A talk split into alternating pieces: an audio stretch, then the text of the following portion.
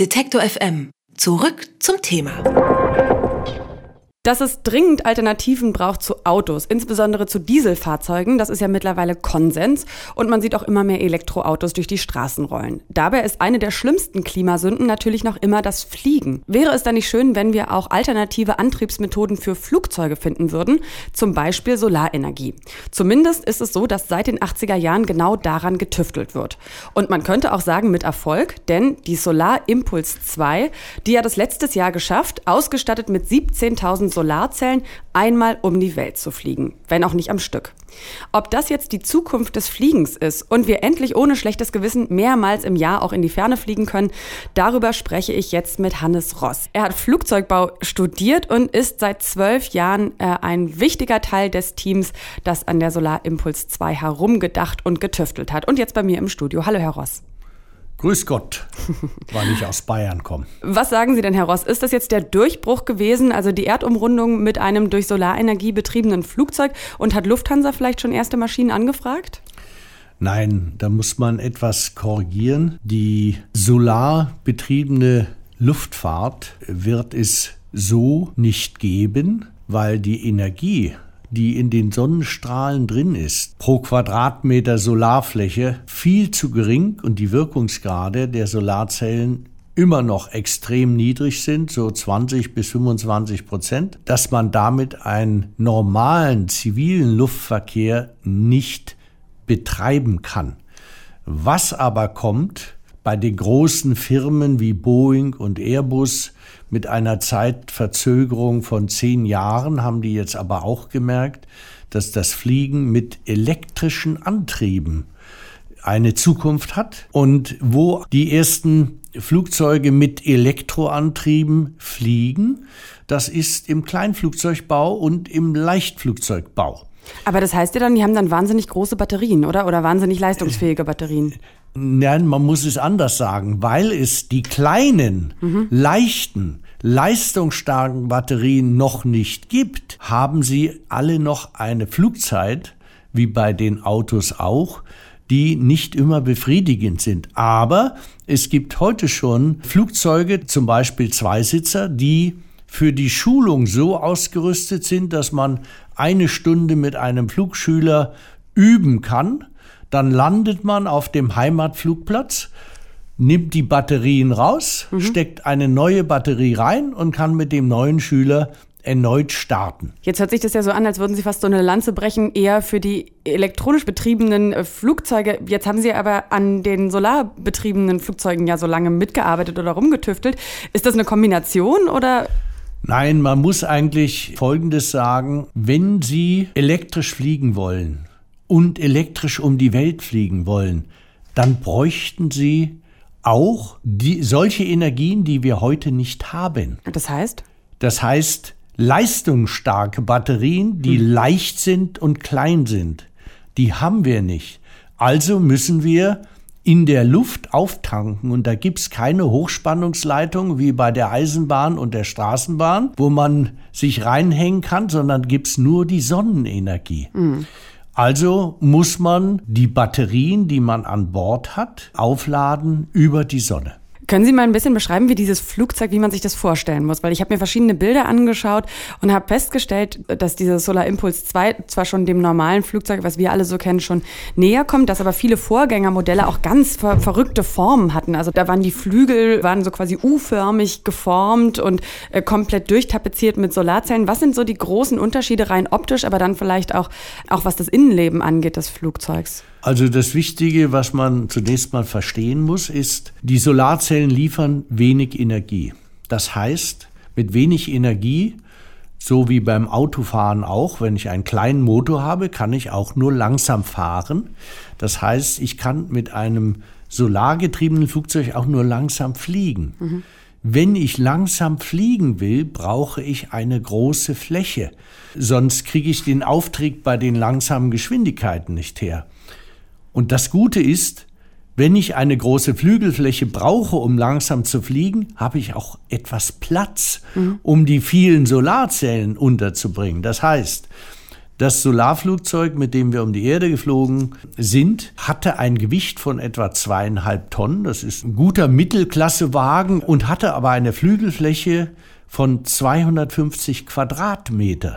Das heißt, da waren jetzt auch nicht wahnsinnig viele Leute an Bord, richtig? Es ist ein Einsitzer gewesen und das ist auch eine Voraussetzung.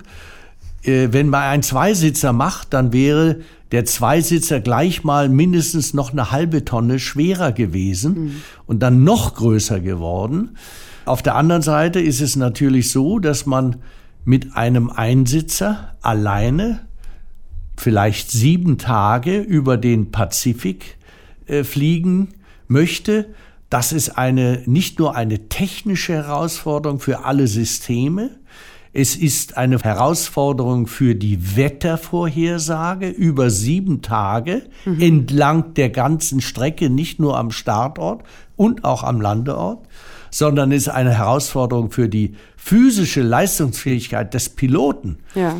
der ja immer bereit sein muss, das Flugzeug in einer kritischen Situation selber zu übernehmen und eine Lösung für vielleicht technische oder Wetterprobleme herbeizuführen. Gibt es dann auch sowas wie ein Autopilot?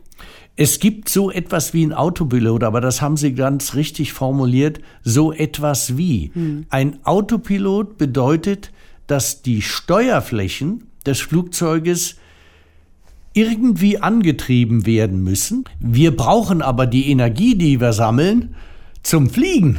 Und mhm. deswegen, wenn wir einen normalen Autopiloten hatte, hätten, der hätte zu viel Strom verbraucht. Also der Pilot musste steuern und wir haben das Flugzeug so ausgelegt, dass es stabil fliegen konnte bei, ich sag mal, annehmbaren und ruhigen Wetterverhältnissen aber es konnte die Richtung halten und es konnte auch die Lage im Raum halten. Die wurde überwacht und gesteuert in einem Duplex-System und mit einem dritten System, das hat die beiden überwacht. Und mhm. wenn eines ausgefallen ist, hat es ein Warnsignal gegeben und der Pilot musste innerhalb von acht Sekunden zum Beispiel aus dem Schlaf das Flugzeug wieder im Griff ah, ja, okay. haben. Mhm. Was ist denn für Sie ganz persönlich? Sie sind ja mittlerweile berentet. Sie wurden trotzdem äh, für zwölf Jahre nochmal zu diesem Projektteam, sag ich mal, der Solarimpuls 2 dazugerufen. Was hat für Sie den Reiz ausgemacht? Warum haben Sie das gemacht und gesagt, nicht, ach, ich lehne mich hier lieber zurück und lese ein gutes Buch? Mein Nachfolger in der Firma Airbus war ein Schweizer. Und der hat gesagt, du, da gibt es ein Projekt, du hast doch nichts zu tun, geh doch mal hin, sprich mal mit denen. Und das haben wir dann sogar gemeinsam gemacht. Und es war eine Firma, die zunächst mal aus drei, vier, fünf Leuten bestand, mhm. von denen kaum einer was vom Flugzeugbau verstand. Einer war sehr gut, der dabei war, der eigentlich die Grundlagen dort schon mal gut gelegt hatte und der ist auch bis zum Schluss dabei geblieben und ich habe jetzt in, die, in, in dem Rentenalter, habe ich nicht fünf Tage oder sieben Tage, wie viele gearbeitet haben, acht Stunden am Tag dort gearbeitet, sondern ich war Berater und habe Personal besorgt. Ich habe Beziehungen geknüpft zu anderen Institutionen, die mitbeteiligt waren an der Entwicklung auch zum Beispiel die DLR oder das DLR in Deutschland. Ich habe Beziehungen zur NASA geknüpft und den Cheftestpilot der NASA als nach später für den Flugbetrieb äh, als Berater mit hinzugeholt. Aber ich konnte mir meine Beiträge ein bisschen aussuchen und das war in meinem Alter richtig.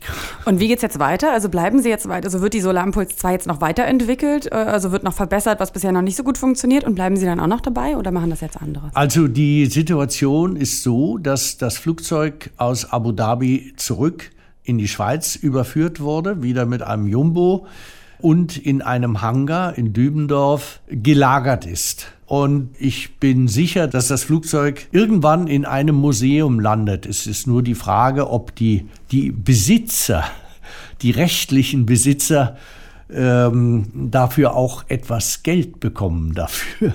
Bisher hat das Projekt ja, glaube ich, sich auf jeden Fall nicht über mangelnde Finanzierung beschweren können. Ich glaube, ne, mit 100 Millionen war es ausgestattet ungefähr. Das äh, hätte nicht gereicht. Äh, interessant auch zu wissen, dass die beiden Big Bosse, Bertrand Picard als Ideengeber für dieses Vorhaben und André Borschberg sich die Arbeit und die Führung des Programmes so aufgeteilt haben, dass äh, Bertrand Picard für die Sponsoren und für die finanzielle Geldbeschaffung sozusagen verantwortlich war und fürs Marketing damit auch und dass André Borschberg als Wirtschaftsingenieur die Programmleitung übernommen hat. Beide gehen jetzt ein bisschen getrennte Wege. André Borschberg ist an der Umrüstung eines Aerobatic-Flugzeuges beteiligt, was mit einem Elektromotor ausgestattet ist.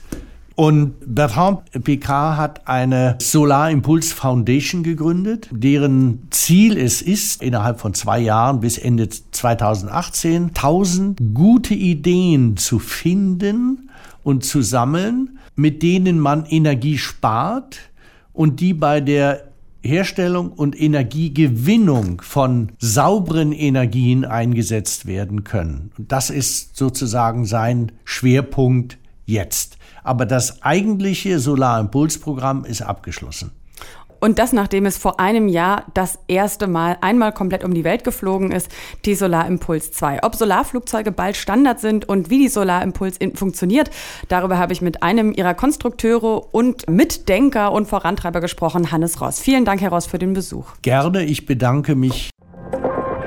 Alle Beiträge, Reportagen und Interviews können Sie jederzeit nachhören im Netz auf detektor.fm.